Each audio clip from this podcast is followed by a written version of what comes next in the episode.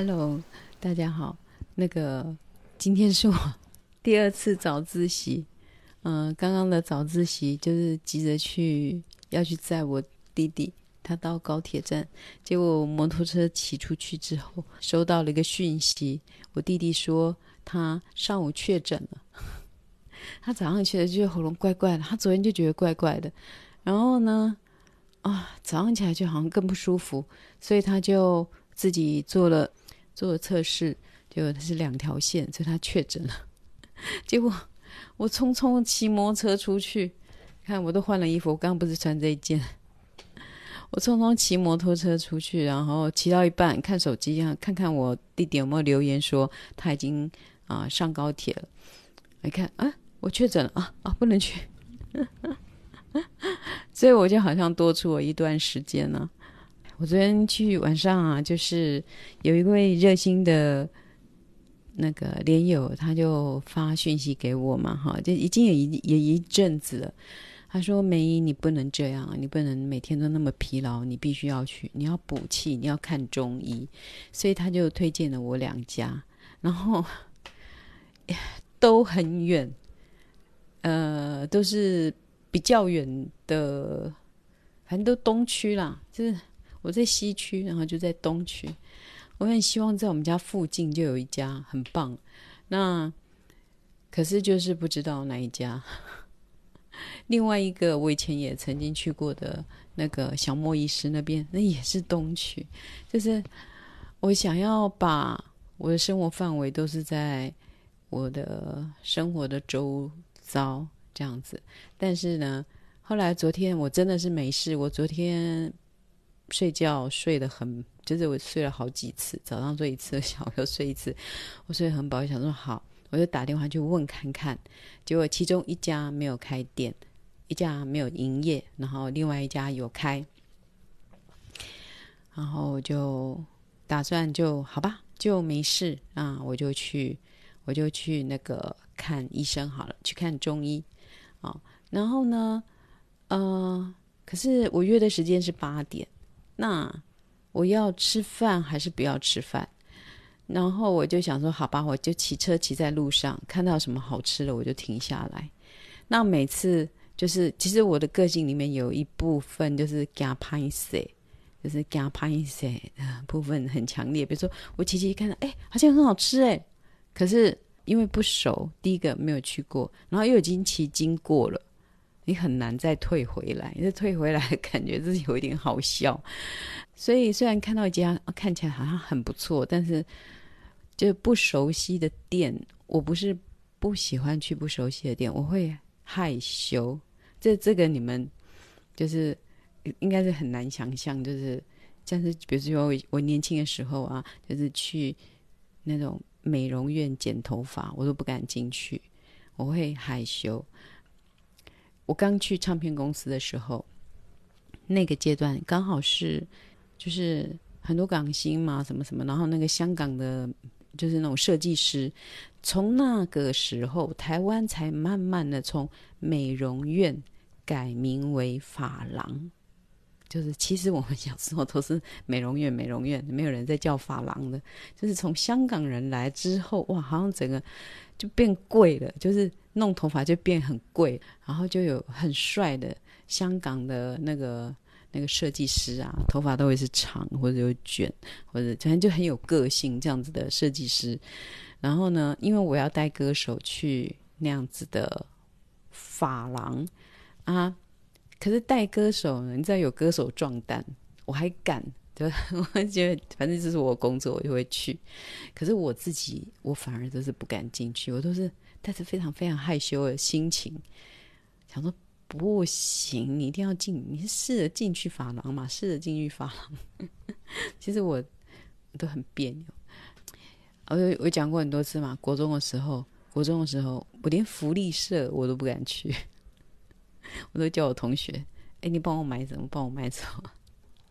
就是因为害羞，我不敢去。其实说我我儿子常跟我说：“妈妈，我很害羞。”那我可以体会，就是我们看起来很活泼，很活泼，那是跟我们同才，就是我们的好朋友在一起，我们可以非常活泼。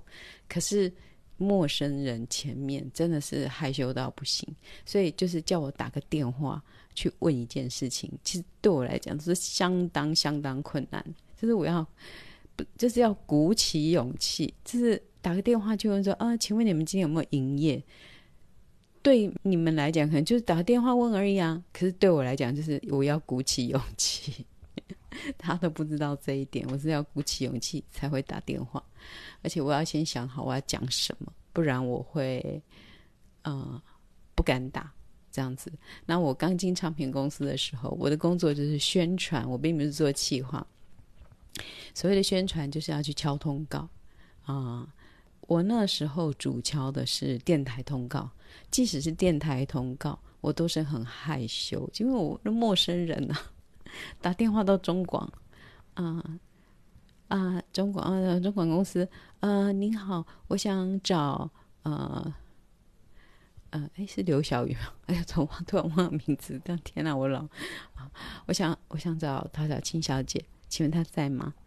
然后他就说，嗯、那个，呃呃，然后我我自己我自己在那之前，我就会先到我公司的会议室，好，先。因为我也不敢被人家，反正我就会先写好那流程。请问罗小云呢？我想到了，我最害怕的就打电话给罗小云，因为因为他们讲话就是有一种很一种腔，是玩啊玩玩玩，那种中国腔很强，所以我对那种腔就是很害怕，这样觉得好像会被骂。然后呢，就是你看没有用的台湾人，真的没有用用的台湾人。看到人家讲了标准的中国话，我们就自己就矮了一截，这样子。就是当初我真的是没有用。好，然后呢，我都会写，嗯，请问，得得得得，罗罗小云，罗姐在吗？啊，在。好，我要讲 A，我就画树状图啊。不在，我就讲 B。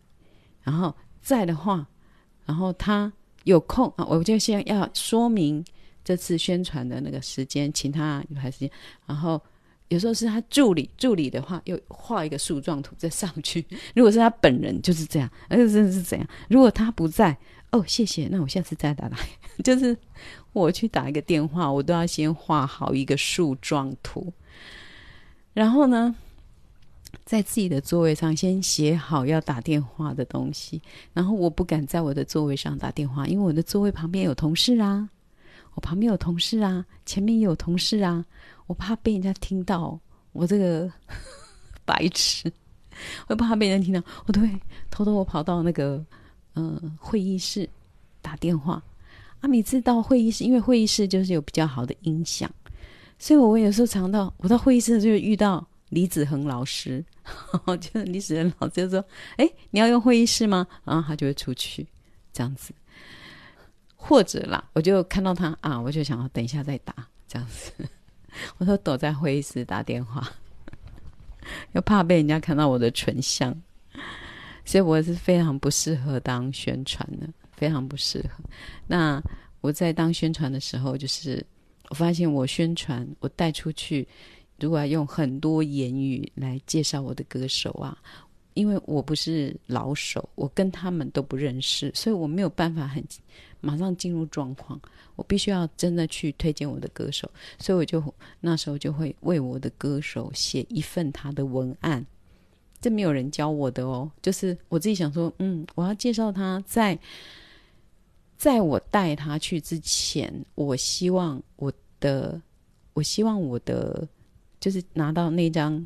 那时候唱片他会写某某某指教、指正、指正，然后我就贴了一个，我用影印的，还有画图哦，还画歌手的侧面图哦，素描、素描、素描，然后帮他列了几个标题，这样子，然后影印、影印两百张，然后贴在那个专辑上面，这样子，然后呢，我就做这种事，就是我自己认为我应该这样来 promote 我的、我的、我的、我的歌手。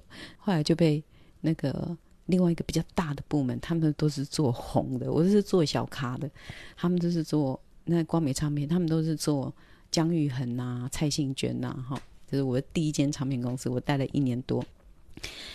然后呢，那个人叫什么怎么德啊？反正就是企划部的一个头头，然后就看到我在做那个，说：“嗯，你在做什么？”我就说：“哦，那个因为待会要带谁谁谁出去啊，那个我想说先寄出去之前先贴这个，这样他们对他有个认识。”然后我就这样讲，然后他就看一下我写的东西，他就说：“他远这样高高的，然后看到，嗯，不错嘛，这样。”然后不久之后，我就变成企划部。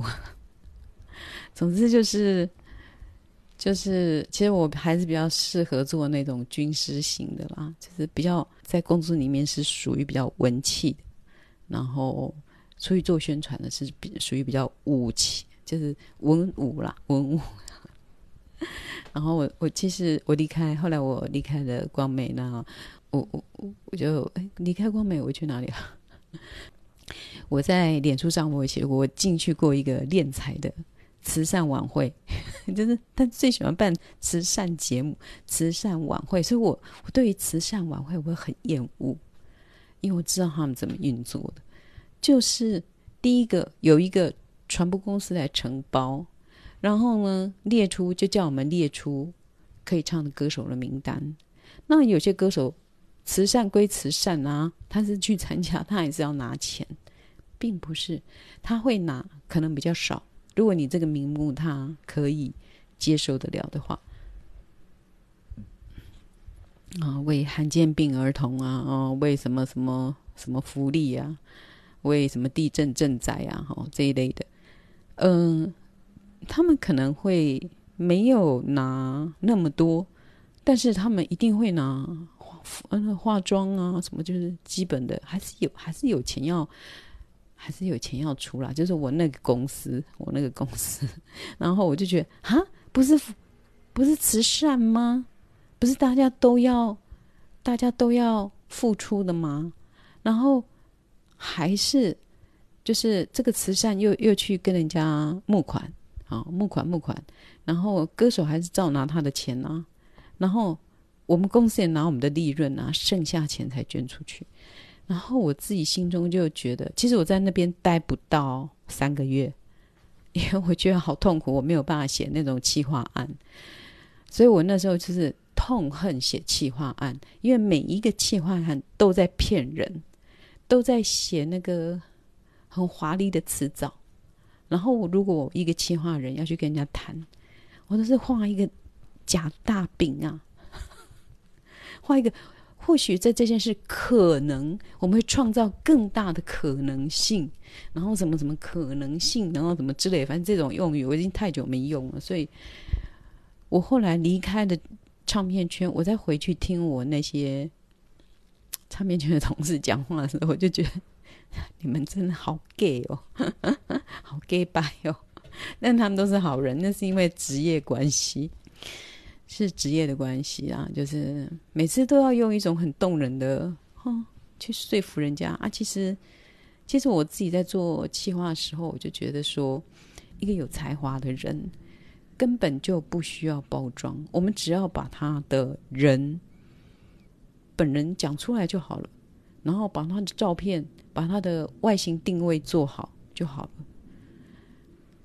不需要去给他。添加一个面具，好。那如果说你这个艺人是不行的，歌声也不行，然后那个也才华也不够，然后上台的那个舞台魅力也不行，只是她长得漂亮，你再怎么给她添加东西都是没有用的，是不会红，是没有用，她假装她没有用。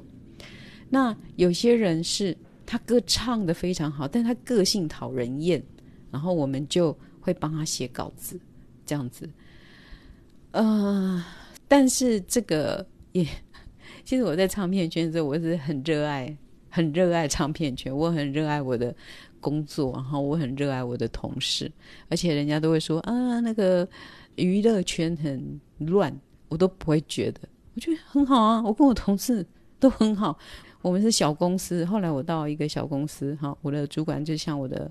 大姐一样哇，就是慧英姐的公司，然后我们工作工作到五六点，他就说走去吃饭，然后我们就跟着他五六个人，我们就跟着他去吃饭。啊，啊，老板付钱。反正老板只要说出要去吃饭，他不得不付钱。其实老板的那个金钱经济压力也很大。好，然后我们就回来就，我们要做什么？我们那时候才没有什么那种发讯息给那个发讯息，直接用 Line 或什么的发讯息给我们的歌迷，并没有。我们是要我们是要一封信一封信寄的，你知道吗？我们就坐成一排。然后这边开玩笑聊天，然后这边折纸，然后放到信封订起来，订起来，哇呀，一整叠，哇，五百份，然后就晚上做做做到九点多啊，九点多，好回家了。回家的时候说，哎，要不要去洗三温暖？然后就一起去洗。反正就是，呃，我觉得我在唱片公司的生活是非常愉快，就是那种同同事之间坚强的友谊，好，就是。我都很爱我的同事，然后同事也很爱我。为什么？因为我们互相帮助，我们互相不会说：“哎，这是你的工作，我给你，你怎么没做好？”我不会，我们不会扯这种后腿，都会说：“嗯、啊，不点你去忙什么啊？剩下我来做。”就是都是这样子的。我我觉得我在工作上，虽然我工作的薪水一向不好，我工作的薪水一向都是不好，就是。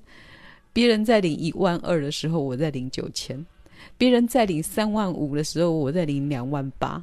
好，就是 我都是都是这样子，我都是这样子。然后我也从来没有领过年终奖金，因为我每次做一做都觉得，哎，这个唱片圈好像 我说不出来是哪里怪，我就觉得我好像不适合。然后我那时候给我自己的一个看法是说啊，我可能比较不适合这种很。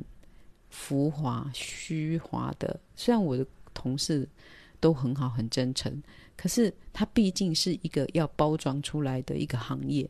然后我觉得我要做真真实实的、切切实实的帮助到人类 的事情。我是我真的是年轻的，我真的是这样想哎，我没有想到说啊、哦，我现在我已经可以带谁谁谁大牌哇，我就跟着很大牌这样子。我我没有这种哎，我就觉得说。跟着大牌，我是什么呢？我是谁？我是谁？我不是那个大牌啊，我是大牌跟班呐、然后就是我我自己心中会想，我是谁？那我我做这个又怎么样？那那个人，那个艺人本身就很有才华，根本不需要我来帮他包装。而且他们有才华的人，他们需要的是公关宣传。他不不怎么需要企划，就是我，每次遇到真的有才华的艺人，我都觉得我不用包装他。那这个就是，那我的工作是什么呢？然后呢，我遇到不行不好的艺人，我要包装他，那我的工作是那么虚伪，所以我一直在这里很痛苦的打转。就是我，那我到底要做什么很切切实实的事情？这样子。然后还有就是，呃，公司还有一种会让你留下来，是因为。你遇到很多很有才华的人，然后大家的才华，他聪明才智是一般的，就是一致的，很很水平很接近，所以讲笑话啦，什么什么开玩笑，或是我们看的书，我们互相讨论的那些文学艺术都很接近，是这个东西帮你留下来。然后，但是我到最后都是还是会考虑到，到底我这件事，我的做这件事，我的。我这个人到底是在做什么？好啊，所以我每年都辞职，所以我每年都没有年终奖金。我可能领过一两次，嗯、啊，一两次也都是那种两三万而已。就是因为我公司老板他也是很辛苦啊，我我会体谅老板，因为老板也是去贷款去借钱来创业的。那老板没有赚很多钱的时候，我们哪能？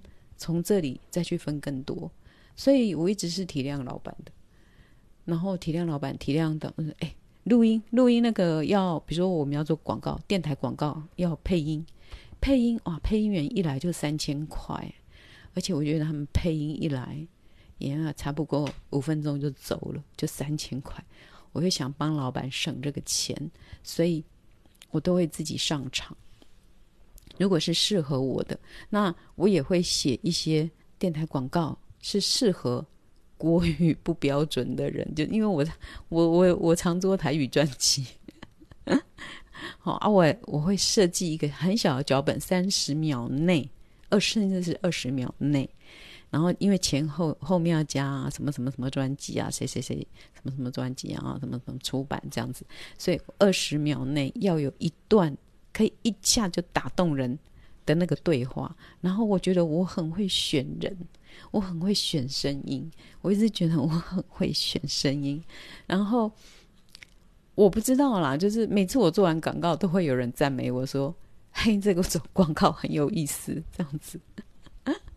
那我也有，就是因为这是我喜欢的事情，我也喜欢做很短，然后很短，然后就可以打中人的东西。然后我也喜欢声音，我很喜欢声音，声音对我来讲就是，反正我我听得出这个声音的诚恳度，我听得出这个声音有没有渲染力。这样子，然后我一直我一直很后悔啊，我自己没有变，没有成为一个录音师或者是一个制作人，就是呃那个广播剧，现在没有广播剧。其实我很喜欢这样这样的工作，但是我没有机会做到，然后就只好自己直播，自己 来做。好啊，就我还要讲太多，就是我帮老板省这个钱，因为有时候广告会。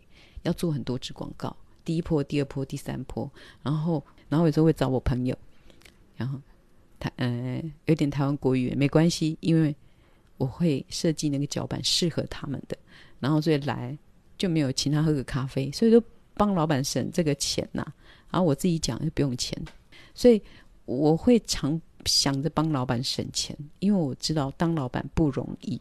这样子，然后有时候老板做的决定，我觉得不对，我还会跟鼓起勇气，然后跟我另外一个宣传部的好朋友，我就跑去跟老板说：“老板，不要这样子做。”然后，其实这哦，这个其实是犯了老板的大忌。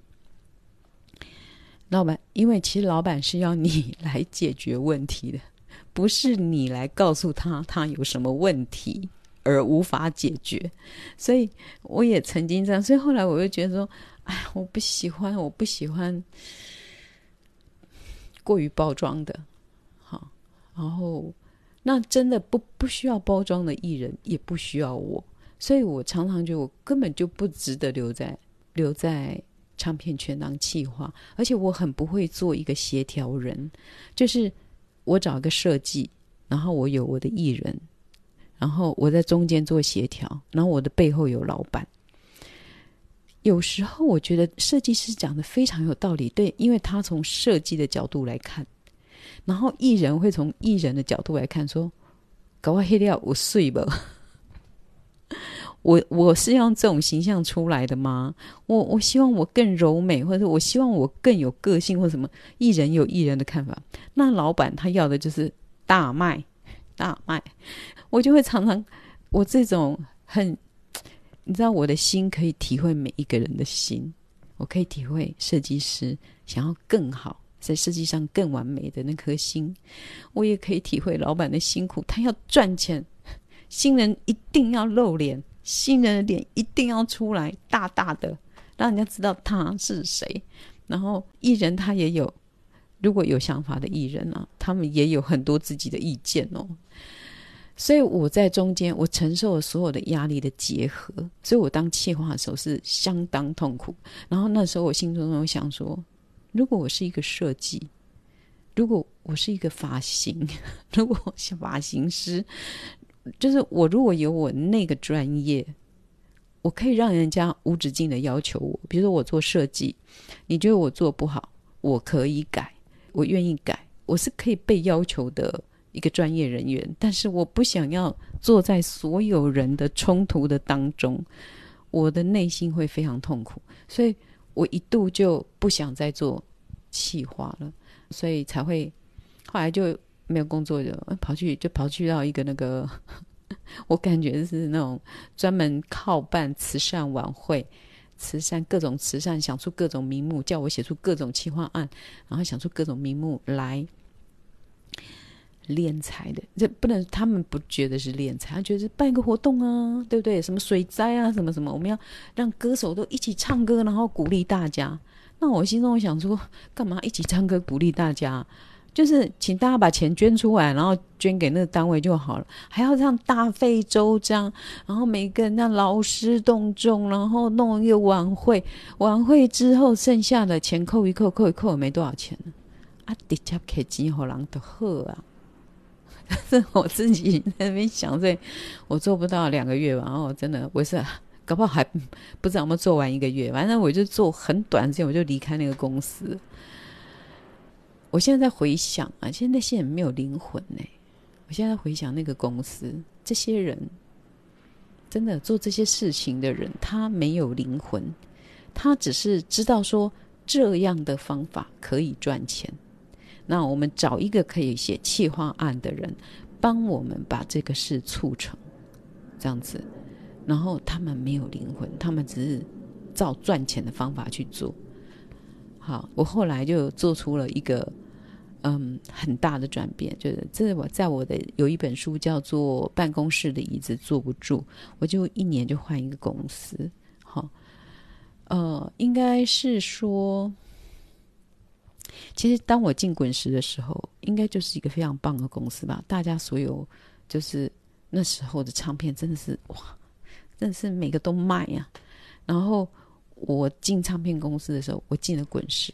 嗯，其实我进滚石的时候，我的履历表是很多主管要面试我的的履历表。所以其实老实说，我在那时候已经有展露出我我才华的一面了哈。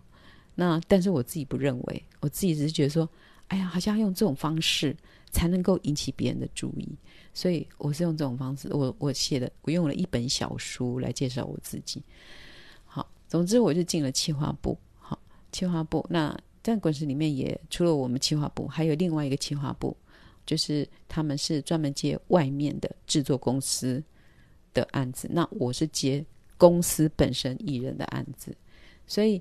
呃，我做好像六张六张专辑，我就离开了吧，大约吧，我也记不太清楚。而且我都是做男生，呃，因为我才刚进去，所以大案子不会轮到我头上。也不能说大案子不会轮到我头上。陈升第二张专辑就是我就是文案哈，但是因为我那时候的文字还很生涩，我的头脑还未开化，头脑还未开化。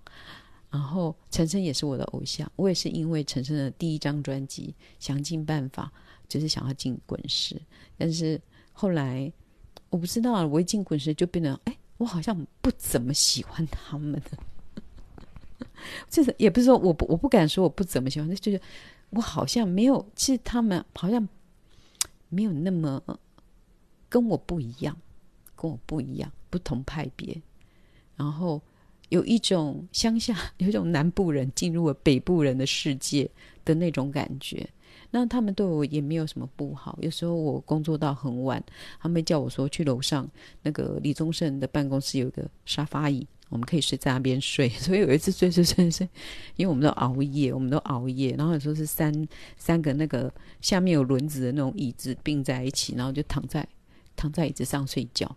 然后睡到那个早上打扫的阿姨说：“ 哎呦，你你你怎么这样睡？你那捆就危险了。”他在早睡。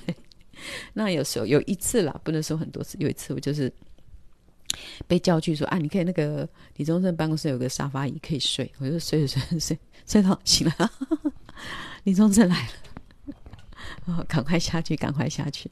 这样。不过我在滚石时间真的非常的少。但是我在那里认识了许多好朋友，嗯，呃，非常短呐、在滚石时间非常短。那非常短的那段时间，就是就是恰好被我遇到了。一九八九年六月四号，然后前一天晚上我在家里看电视，我觉得怎么会这样？我一大早就还跑上去跟雷迪说：“我们是不是要做一些什么事？我们是不是要做一些什么事啊？”其实一大早他们还没来，我一大早跑上去又没有人。我觉得我们应该做些什么事？我们做些什么事啊？然后但后来就下午开始，他们陆续都醒来了，就是他们上班时间都很晚，陆续又醒来了，然后就开始哇哇，就整个开始整个这样动起来。那我心中会觉得说啊，太太好了。那其实我那时候还没有完全的开化，你知道吗？在台湾跟中国之间，我没有完全的开化。其实中国的自由要由中国人自己去争取，我们可以支援，但是，但是我们实在没有办法帮他们做什么。那在当初的那时候，我还会把中国的事情当成说啊，是我们的事情。其实我现在已经不是中国事情，是中国事情，我们支援他，但他不是我们的事情。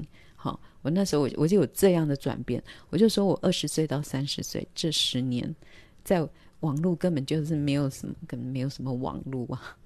如果我电脑就是那种 DOS 黑画面那一种的，呃，那时候写稿都是还要手写在纸上的。好，所以嗯、花了十年才慢慢的就是说，把自己文化性的中国。慢慢慢慢的脱离掉，我可以欣赏中华文化、中国的文化，就像我可以欣赏日本的文化一样，但是它毕竟不是我的文化。我可以欣赏英国的文化、法国的文化，但它毕竟不是我的文化。那台湾的文化是什么？我那时候整个十年大概就是一直在这个里面打转，而且是自己想的，就是。没有什么网络可以让你，也没有我身边没有人，身边只有蓝的，演艺圈都是蓝的。如果绿的很少遇到了，就遇到会帮我们。就是有一次在吃饭的时候，我都一直以为我的老板他是他是，我以为他是比较偏党外民进党了。然后呢，我就跟我老板说：“哦，对啊，怎样怎样，国民党多烂。”然后。结果我老板就竟然说：“你才你知道尤青怎样？尤青的，因为他们认识尤青，然后尤青也不怎么样呢。然后，然后我就说：呃，可是因为就是我们不能看说，呃，有时候社会运动，我们会看到当初我们看到，比如说走在路上，然后就那有一些男的，你知道？就是抬个抬，就是穿着汗衫呐、啊、拖鞋，然后吃槟榔，当当当然后就呸这样子，他们也是去游行啊，然后他们就去。” focus 在那一种，你看他们乱丢垃圾，你看他们边走边抽烟，然后咔咔咔呸，这样，看低级低级 低级，然后那个民进党的第一集这样子，然后呢，那我就要跟我的老板讲说，不是这样的，在我游行的过程中，在我游行的过程中。我我旁边不乏真的是知识饱腹知识的人，就说民主它是一个包含，他有很高，还有很低的人。然后，但是我们是为了我们的权益。然后我就是想要去讲这件事，就是说不是你们电视上看到的那样啦。而且我们必须容许那样，我们必须要让这样子的人也有他存在的价值。这样子，在我真正游行的过程中。我旁边所走的人，跟我聊天的人，都是一个一个都是启发我的人。然后我就要跟他讲那个，然后我老板就一直觉得说：“你年轻不懂事啊，你才知道啊，民进党有多少败类啊，民进党有多少什么什么的。”然后，可是我心中想就是，嗯，应该怎么讲？因为我那时候有在佛学上有学到一句话，就是“依法不依人”，就说你知道你在修这个法。然后你并不是在跟随这个人，所以你修的是佛法，你修的是走向涅槃。好了哈，我不大会讲，就是走向涅槃的那个方向。那路上一定会有一些人是假的，但是你不要因为一个假的你就不信了，你的路还是一样，依法不依人。所以我不会因为说那些人做的不好，我就不信。以台湾本土意识为主要意识，反而那些不好的人被删除，我很高兴，我很高兴，我不会去护短。好，那当然政治有很多复杂的层面。那我那时候真是想跟我的老板 讲说没有没有，并不是这样。其实我是出出于一个善意啊，善意就是说解释说，老板你你其实并不是这样，不是每个都在那边吐槟榔丢垃圾，然后然后就有点好像要吵起来那样子。然后呢，天秤座的郭恒奇先生那时叫郭子，他就是很怕吵架，他说啊，好好好，我们现在在吃饭，大家不要吵了，大家不要吵了。大家不要吵了啦！哎哎，就这样吃饭。哎，快点快点，那个白饭赶快来。郭子就帮我们把这个压下来，然后我斗胆，我竟然敢跟我的就是尊敬他为我的大姐班的老板啊，就是提出这样子的那个。那不过因为我年纪小嘛，而且他们之前也是，看哥哥之前也是党外，所以我没什么资格发表。我觉得我自己更深的见解，甚至他们会觉得我太嫩了，这样子。那但我知道，因为那时候有一派，那时候在台湾就是虽然在反一样反国民党，但是分成两派，一个是以台湾本土主体为主的，另外一派就是左统。好，左统所谓左统就是，其实那时候大部分都是左派，民进党是左派。好，左派是什么？就是社会福利，大家均等。就是没有什么阶级，就是你赚很多钱，你就要付很多税，来照顾那些赚不到钱的人。你身体健康，你你你能够创造你的工作的好成绩，你就是要捐很多税来给那些没有能力的人。它是一个均富的社会的一种理想。然后呢，左统他们是以中国为他们的，就是希望中国是民主的。也是一个很大的宏愿啊！好，就像陈映真、陈映真，哈，陈映真，伟大的小说家嘛，哈。然后他是很明显的左统。那我现在也不好意思去把人家贴标签了，就是其实台湾有一些左统的人，他们的心还是以中国为主，但是他们希望中国是民主的，所以他们留在台湾努力要让中国民主。但是这件事告诉我们，其实是失败的。他们后来都去中国赚钱了。我昨天在讲，我昨天在脸书，我在那个脸书上写说：“摇滚个屁呀、自由个屁呀、还不是要就是为了要赚钱？”我真的我都比他们还要摇滚呢。然后，嗯、呃，他们希望透过他们的力量能够。改变中国，然后我觉得这个多年来已经就是一个，呃，过于天真了吧？就是我们自己台湾顾好就好。台湾那些在台北还会摇着五星旗在那边还打人的，我们都都都容忍啊？到底是什么道理啊？今天起好像能哎，什么能 good 能透清 good 啊？这样子的欺负。然后呢，还有我从小就知道说，从小就被告诉说，台湾哦，台湾没有文化啦，台湾没什么文化，所以我们要靠中国文化、中华文化。然后我就记得我大弟那时候就讲了一句，因为我呢我们在聊天嘛，我们都是差不多同时启蒙，二十出头的时候同时启蒙，然后来来就我们一起兄弟姐妹在聊天，我就说，哎，说真的，台湾也没什么文化，你知道，我那时候还是笨。我说说真的，台湾也没什么文化。然后我弟弟就马上说：“其实文化是人创造的啊，那我们就从现在开始创造，我们就有我们的文化了。”就说文化是累积。我弟就说：“其实文化是累积起来的，我们也不能说我们没有文化，我们就从现在开始累积我们的文化啊。”然后我就深受感动，我弟真的是他很少讲话，但他每次讲出来的话怎么都那么正确啊！然后，所以我后来，尤其当我我当母亲之后，我比较受不了的是，就说那些啊、每次讲到台湾就当然就很可怜嘛，就很可怜，就是台湾是我的母亲哦，对，欺负我的母亲，我就是要怎样怎样怎样。可是当我成为了母亲之后，台湾是我的囡仔。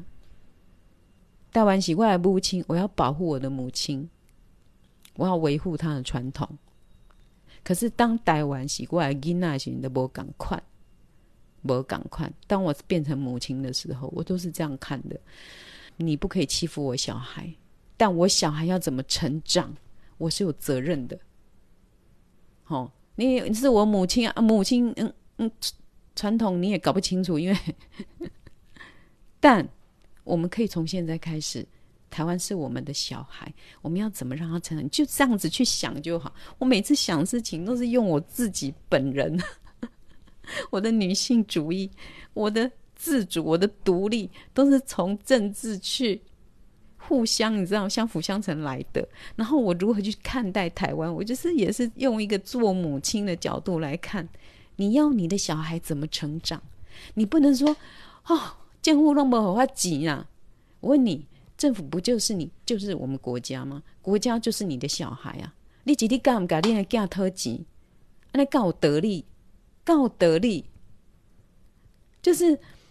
你要让你的小孩成长，你怎么可以一直跟他要钱呢？你要监督你的小孩工程有没有做好？你这代只是有定金啊，无定金，好，你是有未来啊，无未来？你有没有一个远景？你刚好可以被进步啊？呢，我都是用这种角度来来看台湾。就从母亲的角度啦，不要台湾是我母亲的啦，台湾是我们的小孩，我们要如何让他长大？我们要在他长大过程如何不要被人欺负？我是用这种妇人之仁呐、啊，妇人的心啊，在想啊，不要每次政治都被那个男性哦带去那个方向啊，有时候多一点女性的温柔是更坚定的。我们要养育他长大。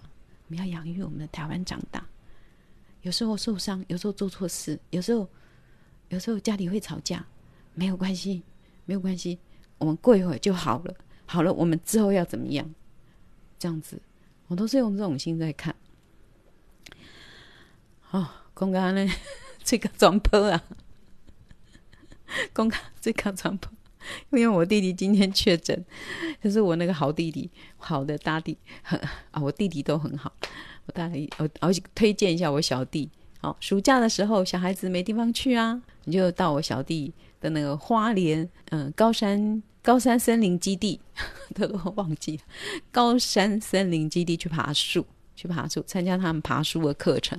因为我弟弟啊，我小弟是一个非常浪漫的人哦。其实内心他内心有一个浪漫，但是一直被压抑下来。因为他是一个男人嘛，就是要理性，要负责啊，不然他哦，真的他是一个很标准的文艺青年呢、然后很浪漫，所以他会发展出一个爬树的冒险冒险治疗。其实他是一个有执照的心理师。嗯、他也没有跟别人一样，就是赚那种一对一的钱。他想要的是更大的一个东西，就是冒险治疗，然后让没有爬过树的小孩在安全的范围下，不是这样徒手爬哦，但徒手爬也有徒手爬，但是他们的这一套冒险理论是用绳子爬，就是标准的、标准安全的。绳子，然后有很多安全器材，爬爬爬爬爬，爬到最高，哦，就看你可以爬到哪里了哈。爬到上面，然后他会叫你吊在上面，一下子感受你在树梢上，然后那个树梢上是可以看到整个太平洋，你就安安静静的在那里吹着凉风，看着海洋，然后就完全放空的在那边。啊时间到了，你想下来，你再滑下来，这样子。我弟弟的冒险治疗啊，原本是针对是家庭的亲子关系，比如说亲子关系不良嘛，然后小孩子爬上去，然后妈妈就在那边叫说：“你要你要过去一点，你手要用力，你脚要怎样怎样。”妈妈都会在下面一直喊，叫叫小孩。用力一点，因为平常就叫你用力啊！你的脚要怎样怎样怎样，就妈妈就会在下面一直念。好，小孩下来之后 换妈妈，妈妈上去发现他刚刚念小孩的事情，他自己都做不到。就是其实小孩就是攀不到，你在下面看说哦，那个树枝很近，这样一攀就攀到了。你到上面去看，才发现树枝很远。经过这样。的，嗯，应该说家庭的冒险治疗，每个人都爬过那棵树之后，你会知道小孩遇到的困难不是你眼睛在旁边看的那样，而且他已经尽力了。就是这个是促进家庭家人之间的互相了解，增进关系。那我弟弟就是在做这一种。你知道他器材有多贵，他要买的保险有多高，花的钱有多少，那赚的钱都是。但这个这这种这种冒险治疗，这种治疗的费用也不便宜，但是其实他们的成本都非常的高。那嗯、我弟就是做那一种辛苦的事情，那只要一对一，他以前在台北当心理师，一对一一个月十几万，可是他现在在那边。辛苦的要死，在花莲。哦，如果有兴趣的朋友，大家可以去搜寻一下那个高山森林基地。好，啊，可以找一下我弟弟的名字啦。哈，徐坚喜，他是他是那一种就是有很多执照的人，因为他必须要证明他你来我这里做是有用的。这世界上的人就是需要你证明，所以他必须要去有很多证明的证照，这样子。好，好，今天，嗯、那今天就先到这里，谢谢。啊啊啊！对对对，我每次都到最后才想到，我本来的主题是我要讲这个牙刷。我我我星光三月，我去星光三月日本展，我就买了一支这个牙刷，我不知道你们有没有看过，滚轮式的牙刷。滚轮，滚轮，它是圆形的。然后因为我自己啊，我自己的牙齿就是不整齐，不整齐，所以里面就是穿插、穿插、交叠、交叠的牙刷，里面就是我牙刷怎么都刷不到，所以我凹进去的这个牙齿就会比较没有办法那么清洁。然后所以有时候我自己啊，如果没有用那个滤镜的话。我这边会缺一颗牙，然后我又有很小很小的犬齿，那个犬齿都很大颗，那我就是这么小颗，就好像这边又缺一颗牙，这边缺一颗牙。唉，我太老了，再去做做牙齿真的是真的是太老了。我也希望说我赶快变成那个假牙吧，我赶快老然后变假牙。套上假牙就变比较漂亮，然后呢？可是你知道吗？就是那种不正常的牙齿啊，不正常的小颗牙齿，它特别的坚强。这它真的很用就用了，就是我牙齿里面熊用的，就是这些变形牙齿。所以，哎呀，就是还是都靠他们呢、啊。然后，所以我就发现那个日本展有一种这种滚轮式的牙刷哦。可能是牙刷，然后他们就做实验给我看，说：“哦，这个有很多缝隙啊，我都伸了进去啊，伸了进去。因为，因为我们用这样平常牙刷这样刷，然后它就会，它真正缝里面是不会被被拉出来的。然后他说，这种滚轮的，它有什么多少几千几千万根毛，我也不知道是真的假。然后透过什么奈米什么鬼的哈，然后你这样只要一滑过去。”它就会进入你每一个缝里，好，好，然后我就试用了。我试用的第一天，我整个牙龈都受伤，因为我不知道如何用力。然后我就觉得，啊，可是如果没有用力的话，它那个也是进不去缝里面呢，也进不去啊，它还是在表面啊，所以我就要压很用力，压很用力，所以我的牙龈都受伤了。啊，就是为了要。买到好刷的，好刷要刷到我这个凹进去。那如果你这样子这样子刷，这样子刷，就永远是刷不到凹进去。你这样斜这样斜都是没办法，所以我才买了一支这种牙刷。我再刷看看好了，或许会那个就是能够好好的刷我的齿缝。好，好了，今天就跟大家分享牙刷，谢谢。啊，谢谢大家的收看，拜拜！祝你们今天都过得很好，拜拜。